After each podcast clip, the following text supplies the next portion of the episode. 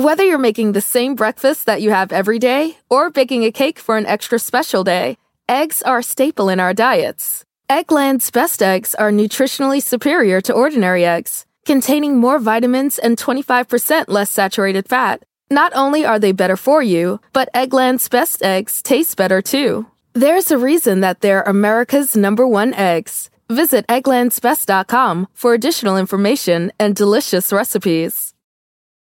They say plants like music. Yeah, no, like really, they, they respond to the vibrations of it, which means that this playlist you're listening to, the plants are too. You know what else plants like? Organic soil from Miracle-Gro. It's made with all the best stuff like wood fiber and compost. Plus, it's OMRI certified organic, which officially means it's made with superior ingredients. And when you give your plants the stuff that makes them happy, they won't judge you on your iffy playlist. Hear that, plants? So go ahead and give them Miracle-Gro.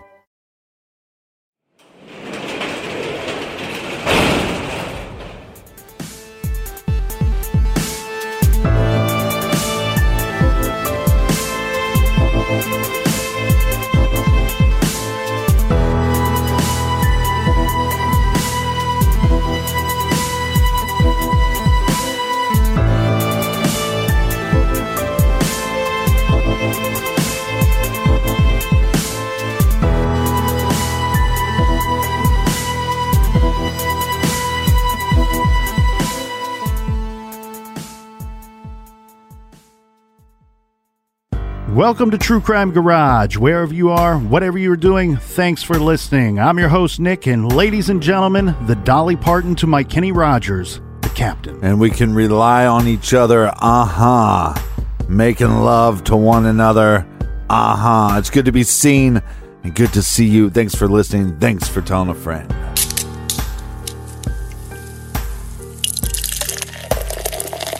This week, we are very happy to be featuring World Court Mocha Blonde Stout from the good people over at Legal Remedy Brewing Company. This is a blonde stout with coffee aroma and flavor, finished with a hint of white chocolate. Garage grade four and a quarter bottle caps. And here are some people that we would like to thank. First up, a big thank you to Lindsay in Cortland, Ohio. And a big cheers, mates, to Lucy over in London. Next up, we have Michaela from Winthrop, Massachusetts. And a big shout out to Denise in Harriman, Tennessee.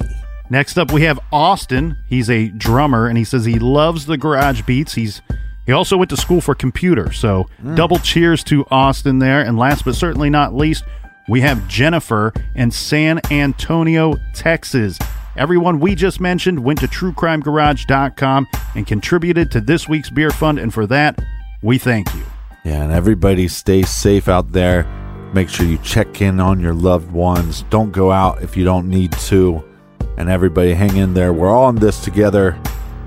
And that is enough of the business. Everybody gather around, grab a chair, grab a beer. Let's talk some true crime.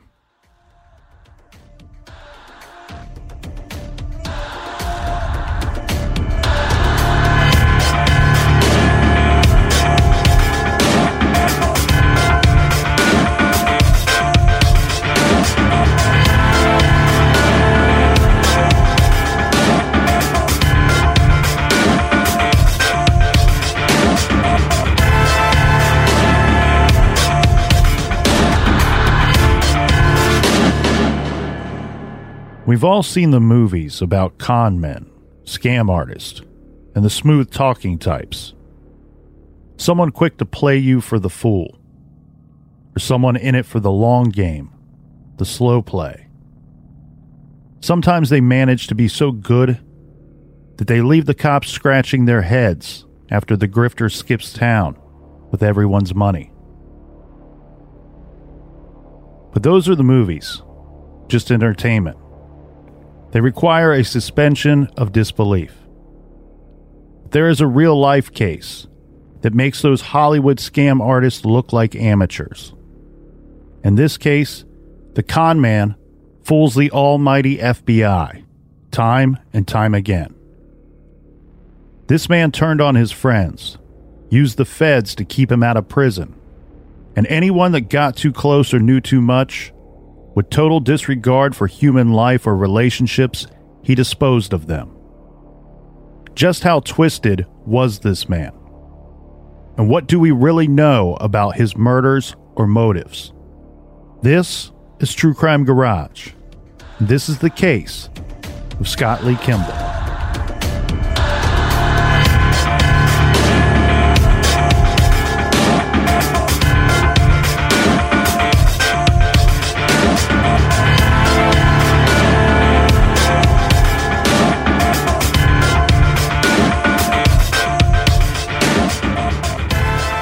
In 2005, Scott Lee Kimball received his punishment for theft and for fleeing.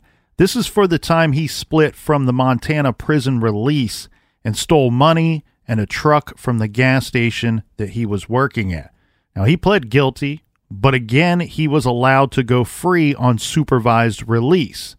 Just how supervised was this release? Well, that depends on whether you think fraud and murder are permissible activities while on supervised release. Things started to fall apart for Lori and Scott. The police were called to a domestic altercation at Scott and Lori's house, and they arrested someone for assault. Surprise, it was Lori. According to Lori, Scott called the cops and reported that she threatened to kill him and threw a vacuum at him. Police even issued Scott a restraining order protecting him from his wife. Lori was arrested again in August for violating the restraining order. She believes that Scott invented the whole thing, invented the whole story to get rid of her so that he could bring in his new girlfriend. This is Melissa Anderson, uh, get her out of the house and bring Melissa in. As you may recall, Scott had told the FBI that Jennifer Marcum, who is missing, that she went to New York to kill Jason Price at her boyfriend's request. But he then later says that Price had strangled Jennifer Marcum. And Scott, remember, he claims to have even seen photographs of the body. So agents, they go to speak with Jason Price. He has a completely different story. Surprise, surprise. There you go. Not only did he not kill Jennifer Marcum, but he says that he actually suspects that Scott would be involved in the disappearance of Jennifer. And Steve Ennis, he's the boyfriend uh, of Jennifer Marcum that, that Scott knew in prison. He denies that he ever involved Jennifer in any of his illegal activities. Scott seems like, and we suggested this last week, Captain, sounds like he made up the entire story. One, to get him out of prison. Two, it ends up getting him involved with Jennifer Marcum, who is now missing, and he's pointing the finger at other people. Well, we know Scott is a liar, but I also think Scott has a tendency when he was in the cell with this individual, he sees Jennifer Marcum and she's very attractive, and so he's smitten by her and he wants to get to know her. He wants her for himself. Well, and remember, he is put in charge of keeping an eye on Jennifer Marcum because he told the feds that there's this whole murder for hire plot that's going on and that they need to keep an eye on her. She is missing now. So they're still trying to figure out can we trust this guy? uh, who's telling us these stories. Maybe maybe he is on the up and up, and he is actually no, helping no, no, us. No, no, Here, here, here's the problem. When somebody's in jail for fraudulent charges, this this is your red flag from the beginning. You might have this guy be an informant for you, but you might have to track him very closely because eh, him lying and scamming people is what landed him into prison. Right. He's he's a known liar, known scammer, and it's kind of like you it's got, almost like they forgot about that. You got though. involved with him, and now you're having a hard time believing that he could possibly be lying to you. Right. So what's interesting though, remember they did make him take a polygraph test to try to figure out is he on the up and up? Is he telling them the truth or what at least Scott believes to be the truth? And he passed that polygraph. That was in regards strictly to the disappearance of Jennifer Marcum. Now they're questioning all that behavior again, especially after they speak with Steve Ennis and they speak with J- Jason Price, So they want to give Scott another. The FBI decided to make Scott take another lie detector test. When questioned about Jennifer Marcum, this time his answers showed deception. Right. Now, Scott, around this same time, he moves into a rental house after the whole cattle ranch thing seemed to be a fail. He paid for the rental, this with checks, the bouncing kind, of course. Then in late 2005, Scott wrecked his Jeep and collected $10,799.16 in insurance money. Then two weeks later, Scott reported to the Lafayette PD that his trailer, remember the one that he stole, well, he reported someone stole it from him. And for this, he collected $10,000 in insurance money. Meanwhile, Ridiculous. Scott had his girlfriend, Melissa Anderson, use her name and her identification to purchase a Winchester rifle at Walmart and then give it to him. Remember, because of his past charges and convictions, he is not allowed to possess a firearm. It's after he gets the gun from the new girlfriend that he decides, oh, I no longer need you, and he ditches Melissa, this time for good. Now, let's get back to Jennifer Marcum, who's missing. The FBI entered her name as a missing person in the National Crime Information Center database. Law enforcement agencies were under pressure from Jennifer's family to find her. Jennifer was a dancer who was involved with a known and convicted drug dealer, but she had parents who loved her very much and loved her little boy. Despondent that she was missing and frustrated at the lack of interest from the FBI, her father, Bob Marcum, asked a cop buddy of his to run his daughter's name through a national criminal database, hoping that maybe, you know, maybe she was in jail somewhere or even Right. in witness protection somewhere. This search alerted Agent Schlaff. Remember, he's the one who had been working with Scott Kimball. Agent Schlaff contacts Bob and told him that they could not find Jennifer Marcum, that she's she's missing, and he actually said that it, it appears that quote she just dropped off the map. Well, it's not really clear what happened to her child either. Well, the the child is at I believe with the parents, with her parents. Okay, so they're raising her child. Correct. Okay. So now we have Schlaff. He tells Bob that a man was in possession of Jennifer's furniture. Remember, she moved in temporarily, very briefly, with Scott Kimball. Mm-hmm. Now, he does not mention Scott Kimball's name when he gives her this information, but he does give Bob a phone number of the man who has Jennifer's furniture. And when he hands it over, when he hands over the phone number, Captain, he says, Bob, when you call this number, ask for a guy named Joe Snitch. So Bob and his ex-wife, which is Jennifer's mom, uh, M- Mary Willis is her name. They set up a meeting with this man, with Joe Snitch, aka we know to be Scott Kimball. Yeah, douche Kimball. They told Scott Kimball, going under the name of Joe Snitch, tells Bob and Mary that Jennifer was murdered and he knew who did it and even where her body could be located. And, and how it happened. Yeah. He offered to take them to her body, but he says this is somewhere far away. And Joe Snitch gave them a very bad feeling when they met, so immediately the two declined. They didn't want to spend any more Yeah, time with this guy. Hold on, let's to. not gloss over this too much. They're at a park. They they meet at a park, right?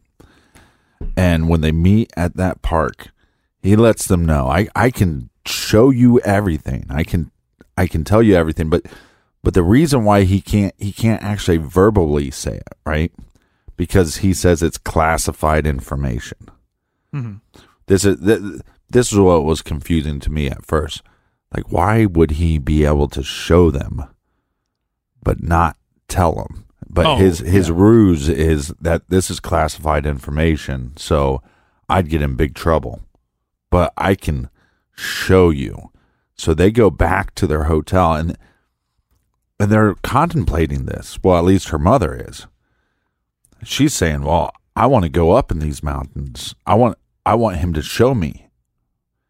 And her ex-husband saying, "You're going to die.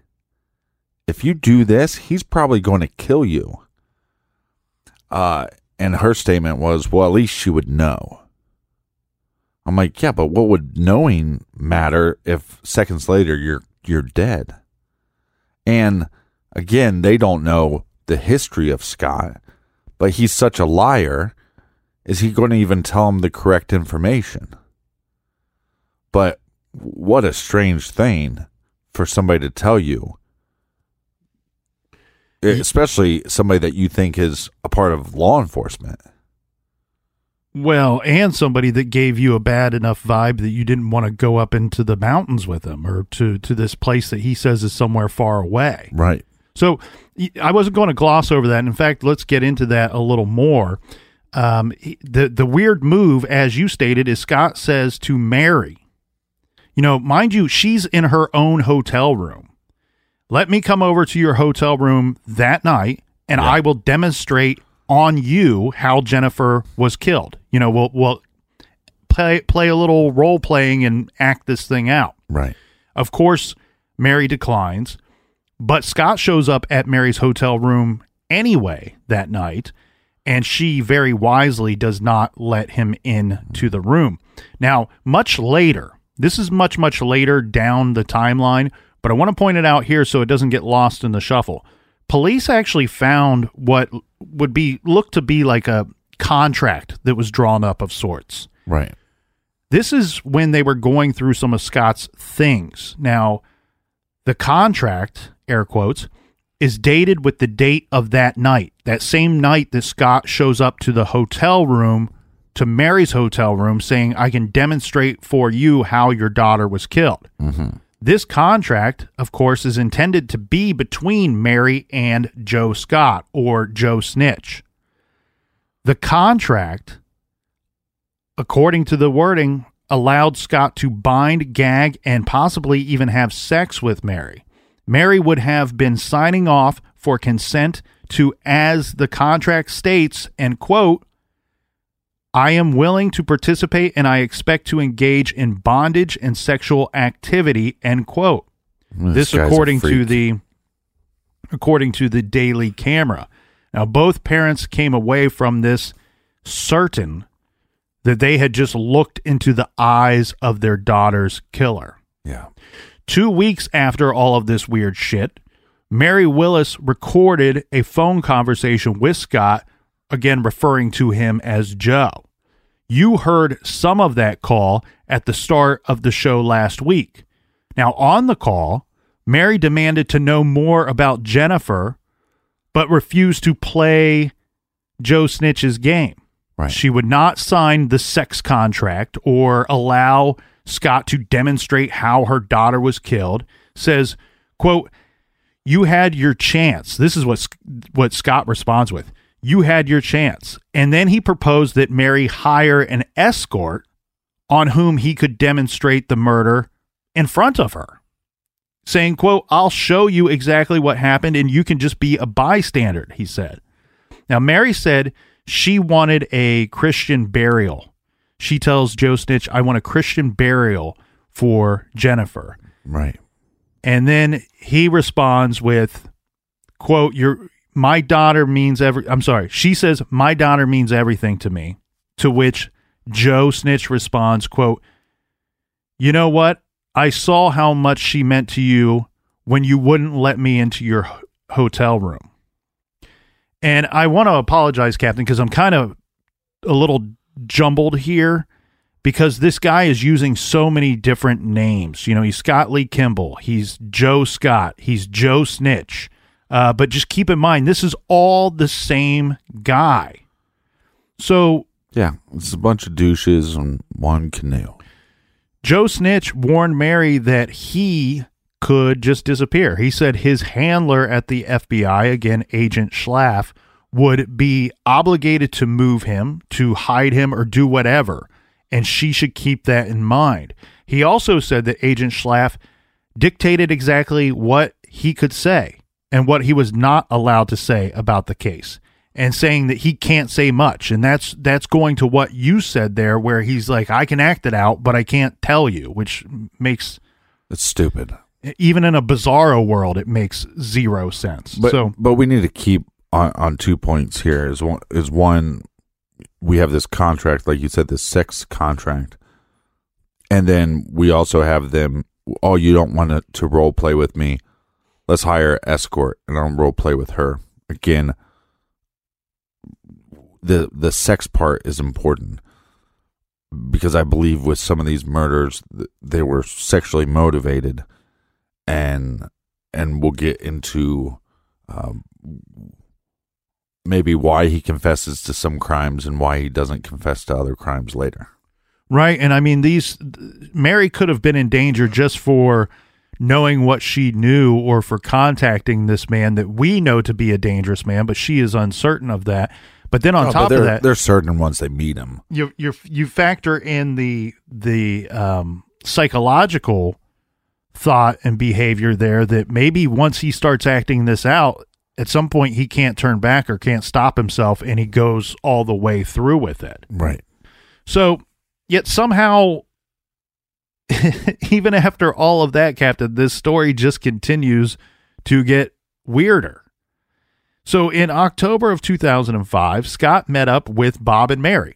Uh, this time is in a parking lot. He's meeting with them again. This time he's meeting with them to hand over all of Jennifer's things that he had in his possession. Scott was accompanied by FBI agent Schlaff.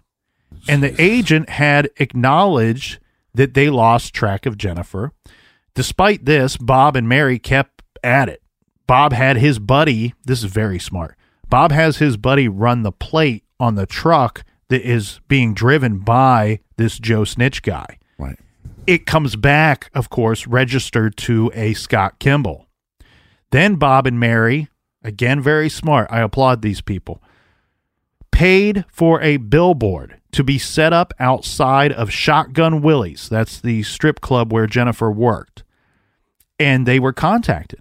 They, I mean, what could this hurt? We're going to put up this billboard. Maybe somebody reaches out to us. Maybe it even solves the crime. Who knows? But what ultimately ends up happening, which is a blessing, they're contacted. Bob is contacted by a newspaper. So he ends up being interviewed, not about the case, but more about the billboard. And in the interview, Bob mentions very smartly that his daughter was last seen with Scott Kimball, who he says in the interview, and this comes out in the paper, seems to know a lot about her disappearance. This brings us to January of 2006, Captain. And for those of you keeping score at home, we have clearly pointed out that Scott was committing fraud. He was stealing, lying, cheating, and very suspiciously, he was the last person seen with not one, not two or three, but four people who have vanished by this point. Now, Scott is looking for, I'm guessing at this point, he's probably looking for a big score, something bigger than his nickel and dime stuff Right. and an opportunity presented itself when a man named Cleve Armstrong decided to take a vacation. Now, who is Cleve? He is a successful optometrist and friend of Scott Kimball's. Scott and his mother rented space in the same building where Cleve's practice was located. Cleve goes on vacation, and Scott got to work using Cleve's financials. Uh, Scott moved thousands of dollars. He stole all these documents from Cleve's workspace and he moves thousands of dollars from Cleve's money market account to his checking account, to Cleve's checking account. Then, over the next three weeks, he forged nearly $55,000 worth of checks to his own companies. So basically, he's having Cleve's money market account move a bunch of money to his personal checking account and then having Cleve write checks to Scott Kimball's companies. Remember, he had that Rocky Mountain All Natural Beef Company Right. and the Rocky Mountain Cattle Company. So, of course, Cleve gets back from was probably vacation horse. He was probably selling horse meat. and he discovers that he discovers this theft, and of course, he blows the whistle on Scott. He it was pretty obvious who was doing this, who was Right, stealing you- his money. When you have the checks made out to yourself. It's not a long paper trail to get to Scott Scott I wonder how did he get this money? So, as a result of all of this, now he's in hot water again. What does Scott do when he's in hot water? We've seen it time and time again. He flees. This time he flees to California, where he shacked up with yet another girlfriend. I don't know how this guy managed to keep landing. I don't know. I don't Because he want has to a, into it. a big beard. And some women really find the beard to be irresistible. I there's no doubt in my mind that he's a smooth talker, and there's no doubt. He's my, completely full of shit. There's no doubt in my mind that he can look at a room full of people and very quickly discern who are the gullible types and who are the vulnerable types Right, right. in the room. So this woman, her name is Denise Pierce. Now, back in Lafayette, finally, because of this whole new theft thing, we have a competent lawman. This is Detective Gary Thatcher, who started to look into Scott Kimball. Now, he couldn't find Scott physically, but what he found was a treasure trove of information. According to the Daily Camera, Thatcher found sheets of practice signatures, bogus subpoenas regarding the assault case against Scott's ex, Lori, a counterfeit lien release for the Jeep that he used to cash in on the insurance proceeds after wrecking the vehicle. Right. So so you see what we're pointing out here. There's a very good chance that this insurance claim in itself is fraudulent, but then when you trace it back even a little bit further, it's a counterfeit lien release on the Jeep. Right. It doesn't appear that Scott Kimball even owned the Jeep. Now, this immediately appeared to Detective Thatcher that this Scott Kimball was not your average ordinary criminal. So Thatcher sat down with Lori and she told Thatcher about all of Scott's strange behavior. And then she told him about her daughter, Kaysi. Remember, she is one of our missing people Right. and how Scott was the last person who saw her before she vanished. And after some good old fashioned snooping around, Thatcher found the supposed stolen trailer hidden on Scott's old ranch property, which he had subleased out to someone else. So, this is where I tell everybody I'm glad that you're joining us in the garage this week, but I hope you brought your raincoat because there's going to be some shit.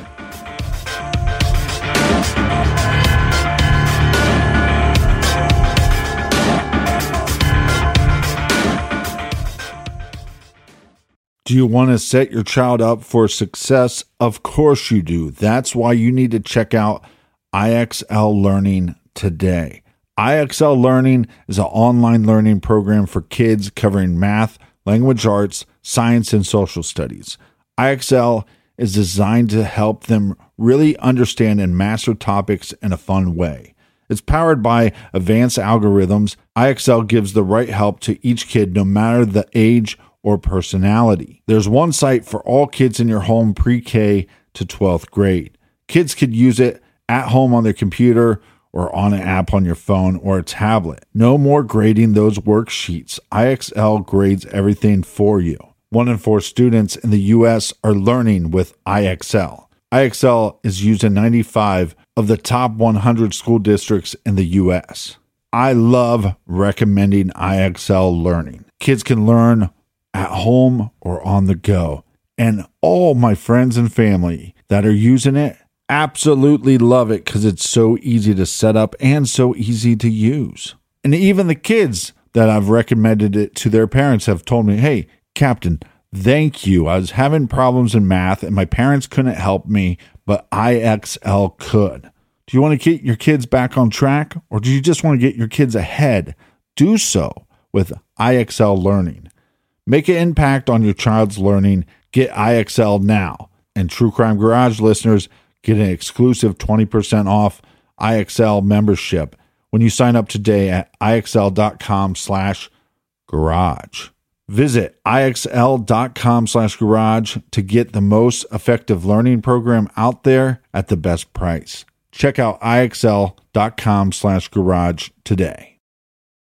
The best part of spring cleaning takeaway is the post clean clarity you get. It's kind of like when you find out that you've been paying a fortune for wireless. When Mint Mobile has phone plans for $15 a month when you purchase a three month plan, it's time to switch to Mint Mobile.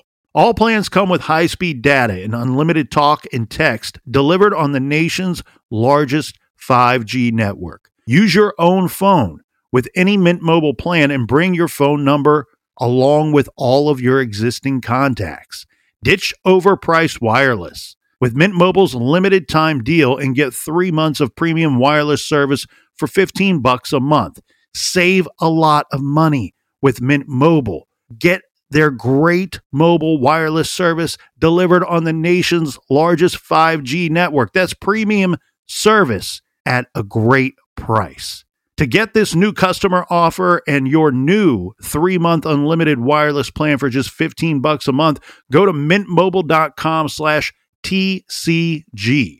That's mintmobile.com slash TCG. Cut your wireless bill to 15 bucks a month at mintmobile.com slash TCG. $45 upfront payment required, equivalent to $15 a month. New customers on first three month plan only. Speed slower above 40 gigabytes on unlimited plan. Additional taxes, fees, and restrictions apply. See Mint Mobile for details.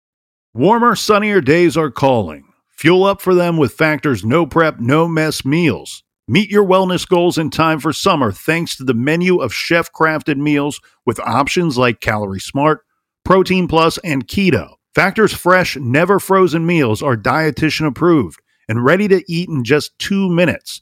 So no matter how busy you are, you'll always have time to enjoy nutritious, great tasting meals. With 35 different meals and more than 60 add ons to choose from every week, you'll always have new flavors to explore.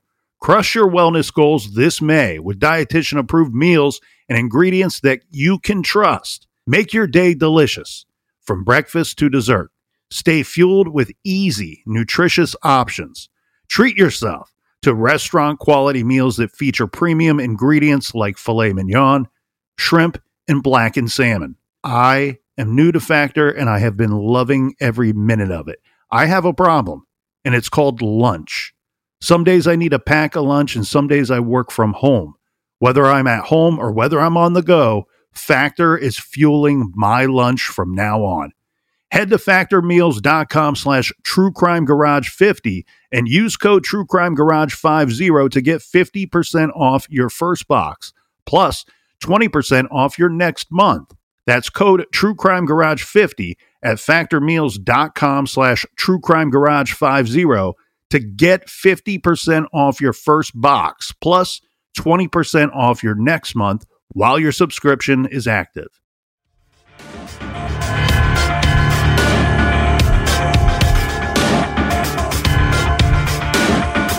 All right, we're back. Cheers, me mateys. Cheers there, Captain. Only two people in the garage at a time. So, for reasons unknown, and I'm saying that sarcastically, Agent Schlaff was removed from Scott's case. Maybe it's just me. Maybe it's because he was a super gullible sucker who let this con artist make the FBI look like a bunch of clowns. Um, Scott's informant status was revoked, and a federal arrest warrant was issued for Scott Lee Kimball Right. for multiple parole violations. On March 14th, 2006, federal agents finally caught up with Scott Kimball. They located him in California using cell phone tracking to pin down his location. When he saw them coming, he took off in his Ford F 350, driving at dangerously high speeds, flying through California's Coachella Valley. This whole chase was broadcast on local TV. And this was a lengthy car chase. But finally, Scott's truck ran out of gas. So he is arrested and sentenced, this time in federal court, to uh, he ends up getting 10 months in jail and six months in a halfway house for violating his parole. Now, I mean, Of- how, how much time does he get for just running from the cops like that? Well, the thing is, regarding this, and, and I'm with you, I'm on your side here. This is not a big punishment, but what it does is it serves a bigger purpose of simply holding Scott in one place under watch until more cases could be built against him. Right, but I, I would assume that it would have to be years of punishment for going on a high speed chase like that. Right. I mean, you have. I, I don't want to get all political here. Go ahead. So, what we have here is they're trying to build possible murder charges against this guy. So, around this same time, the Colorado Bureau of Investigation they officially list Kaysi as a missing person. Right. So, all right. So, sorry That's to keep Scott. That is Scott's stepdaughter. Well, she she in a sense would have been because he is involved with Lori. Kaysi lived with him and Lori for a while. It's not until after she disappears that the two actually got married. Right. But keep in mind, Lori, when her daughter goes missing, thinks that that her daughter's out on a drug bender and disappeared. And she also thinks that Scott's an actual FBI agent. That's what he's been telling her this whole time. And I'm sure on some level she thought, you know what? It'd be easier to find my daughter if I'm married to an FBI agent. And you and I, Well, he was also giving her tips. yeah, pull back the curtain. We know that he's not an actual FBI agent. And we also know that he's scamming everybody uh, in, in every f- walk of life that, that he comes into. Well, and it's a like you were saying, it's kind of a perfect storm. If you meet somebody and they say that they're a, a police officer, you might assume that well, here seems to be an honest individual. You you tell me that you're an FBI agent, oh, even higher. Just like if somebody said, "Well, I'm a youth minister," then you start assuming that they have a, a certain set of moral standards and moral character. Mm-hmm. That's not always the case. Right. And I'm sorry to keep jumping around, Captain, but there are a lot of families involved in this growing case. And unfortunately, mm. there's a lot of victims, as we are now seeing. Well, just don't hit your head. But what will happen is eventually two of the fathers of the missing will join forces.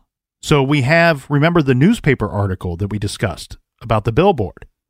This is seen by Rob McLeod, the father of missing young woman Kaysi, the, the former, you know, daughter of his girlfriend or would have been stepdaughter for Scott Kimball. Now, by this time, he knows that Scott is believed to be the last person to see or to be with Kaysi. His daughter. Yeah, and he also knows that Scott's phone had been turned off for a long period of time. And of course, this is right around the time that Kaysi vanished. So the two dads, together with Lori, they did some snooping, and Lori mentions Scott's Uncle Terry. He's missing too, or at least he, he was there one day and he's no longer there. So Rob and Bob went to the FBI's Denver office, this in October of 2006, and they're really kind of trying to lay out all of their suspicions for the FBI there. And the FBI assigned Special Agent Jonathan Grusing to investigate the missing persons cases surrounding Scott Kimball. So we have Jennifer, Kaysi, and Terry that they are aware of at this time. It took the two dads putting the puzzle together for the FBI to get a clue as to what was going on with their one time informant, Scott Kimball. Right. Now, back to Detective Gary Thatcher. He's the one investigating Scott on the theft of the $55,000 from the optometrist. He was shocked when he learned that Scott Kimball was, in fact, at one time an FBI informant. So then he teams up with the now special agent who's in charge of looking into these missing persons cases. So now here, here's what we got going on for those of you keeping score at home. We got two of the families have teamed up and they're like, this dude is suspicious. He's probably involved in the missing persons case of our loved one.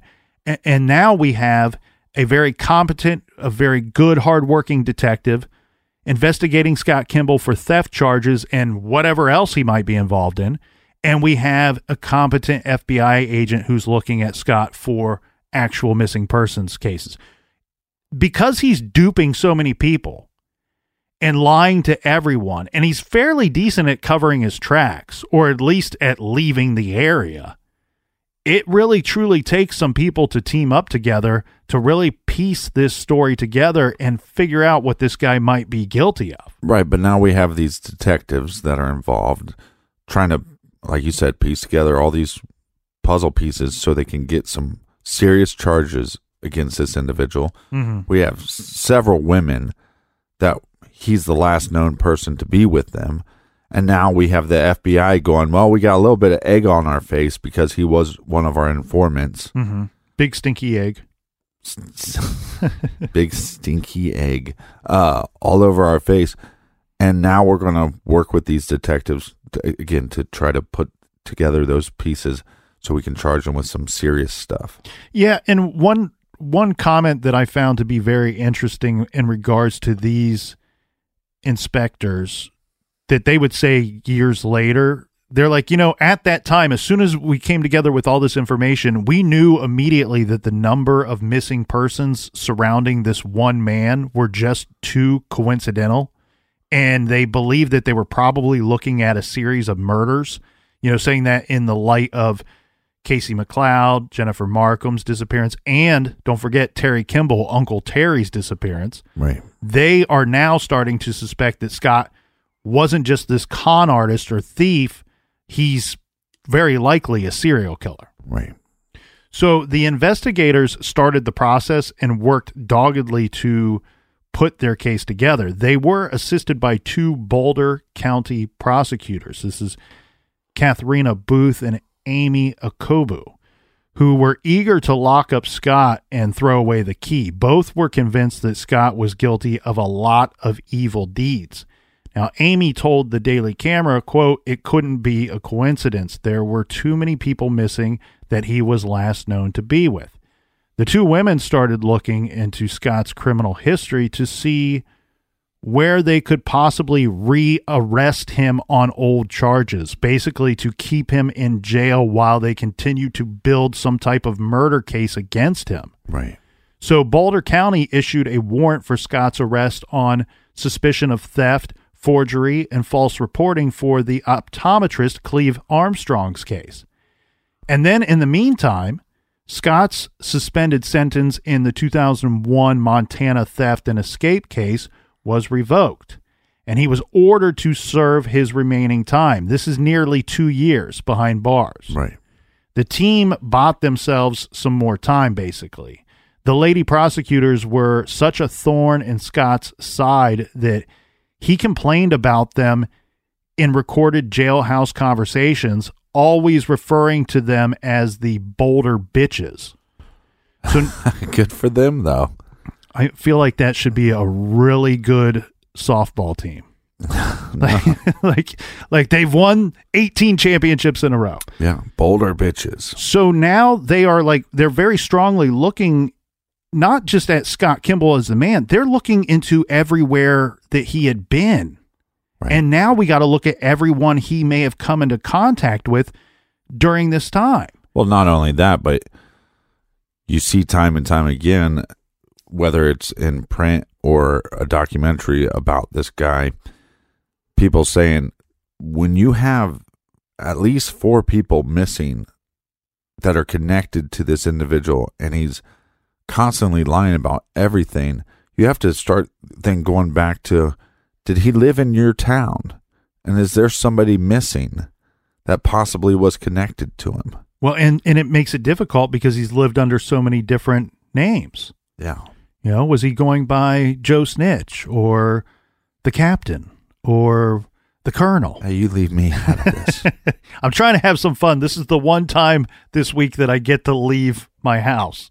So when they're looking into all of the places that he's been and people he's come in contact with, this is when they're going to figure out that um, he's owned some guns during this time. And remember, he's prohibited from owning firearms, having them in his possession per terms of his federal probation. So prosecutors jumped at this chance to pile on more charges against Scott. So he was indicted in federal court in Denver on a charge of a felon in possession of a firearm.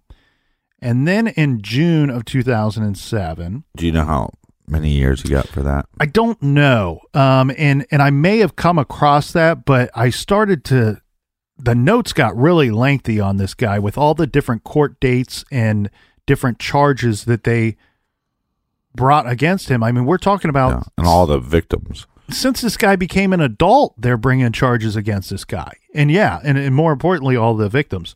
But um, I would imagine that doesn't seem like it should be a light charge to me. It varies from state to state. Uh, this was federal court though.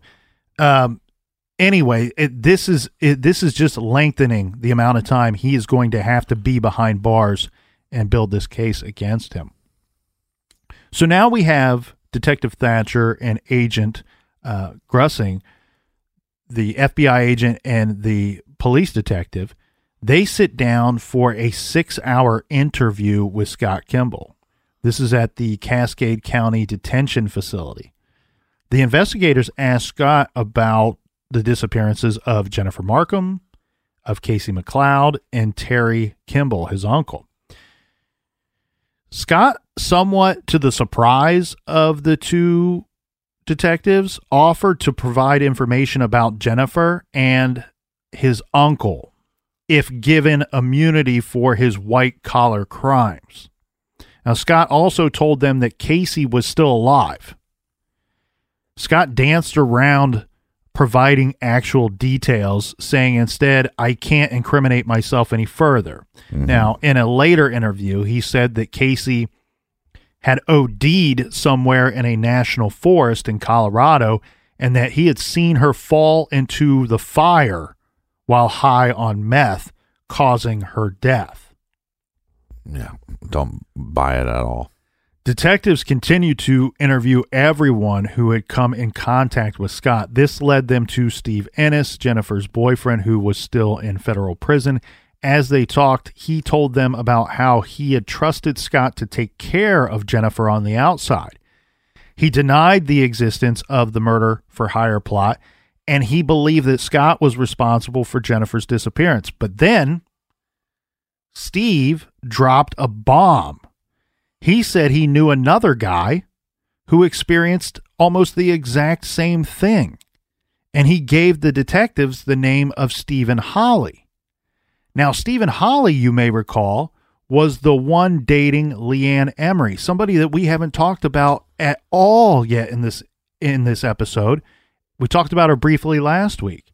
Now, Stephen, just like the other inmate, Stephen uh, Ennis, also put his trust into Scott while they were in prison together. This in 2002. Remember, he told his girlfriend Leanne to trust Scott.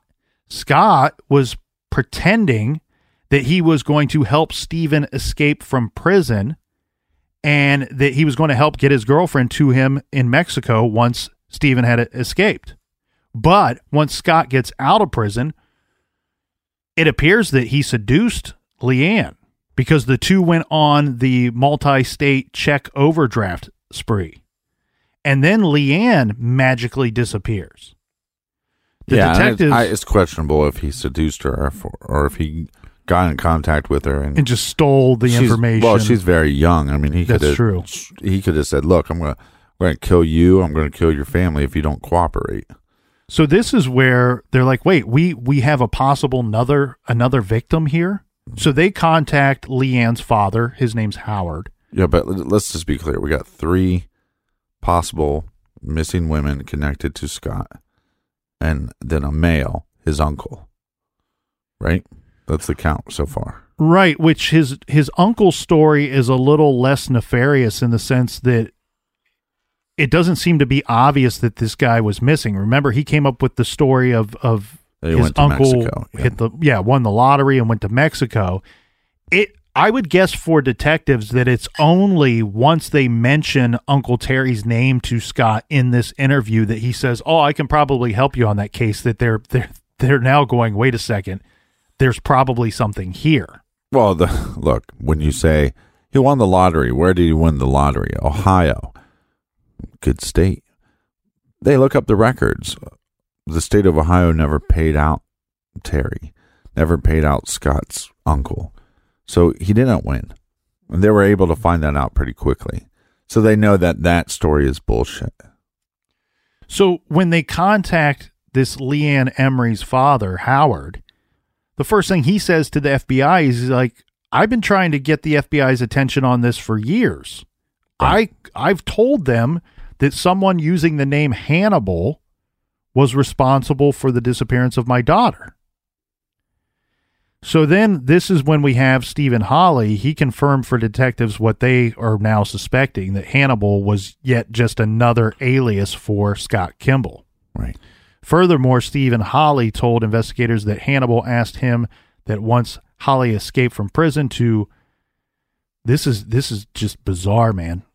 He he says that Scott Kimball, using the name of Hannibal, asked this other inmate, "Once I help you escape from prison and you're out, I want you to torture and kill my second wife, who is also the mother of Scott's two boys." Right.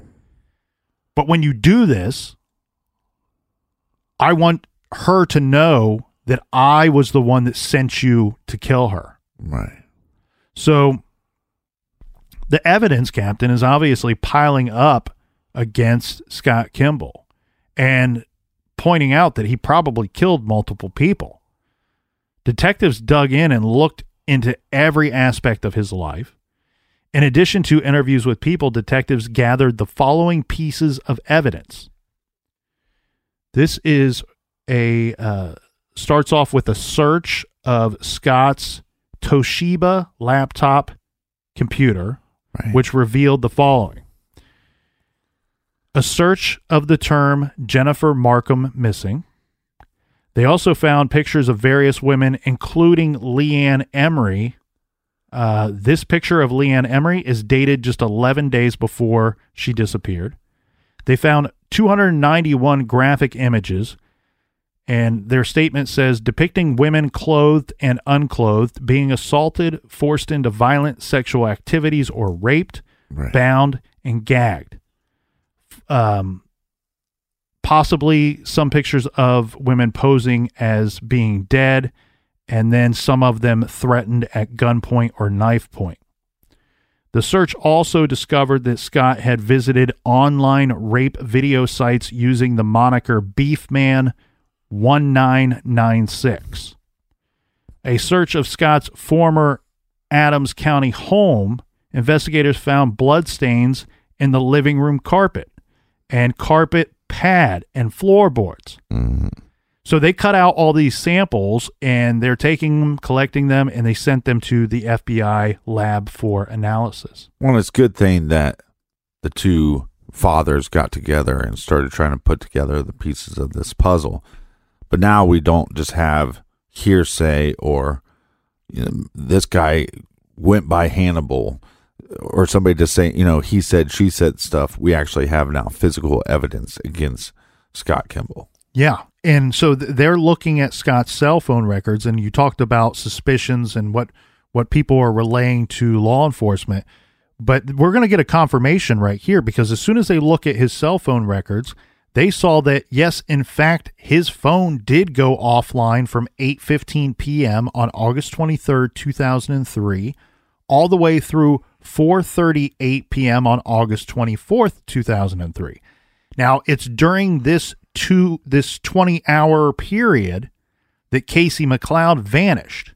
Right. And and Scott, according to his statements, he was alone in the mountains, which we know is not a great alibi. Right.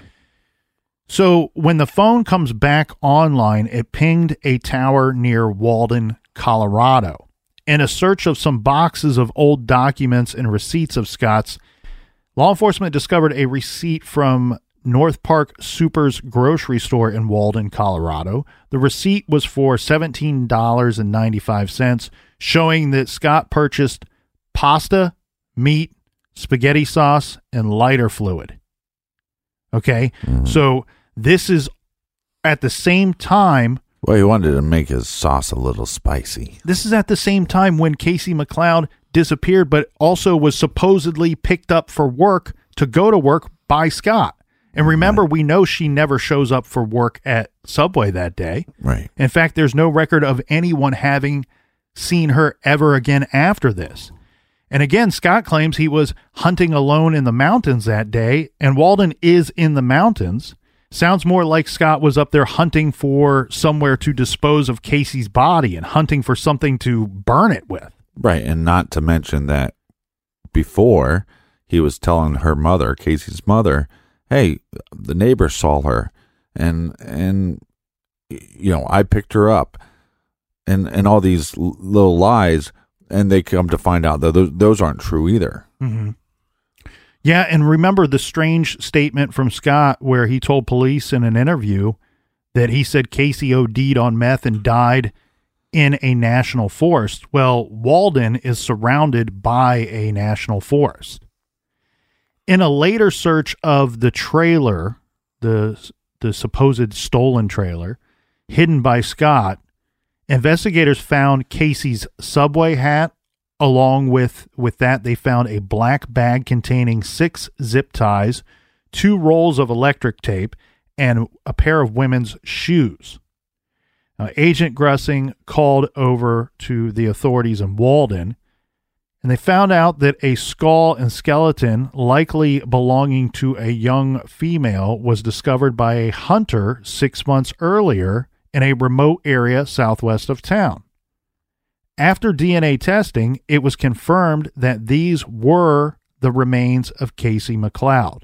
Unfortunately, there was no way to tell the cause or manner of her death. Yeah, but at least you have a body, and we know that it's harder to prosecute a murder case without a body. And it's not terribly far off from where you know or believe Scott was, Right. and it's not terribly far off from what his alibi was. I'm alone in the mountains. This is in the mountains. Right. So it's looking very bad for Scott. Now, investigators, they also spoke with an inmate who knew Scott. This inmate has not been named publicly, but this inmate told them that Scott said he had strangled Kaysi with a dog collar and smashed her head in with a rock.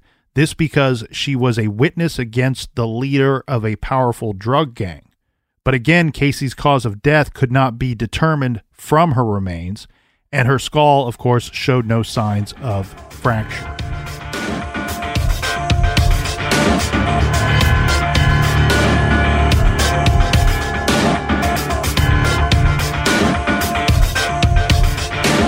Everybody stay healthy, stay safe. And if you need something more to do, check us out on the Stitcher app. It's free. You can get all of our old episodes and check out our bonus show on Stitcher Premium called Off the Record. And until tomorrow. Be good, be kind, and don't let it.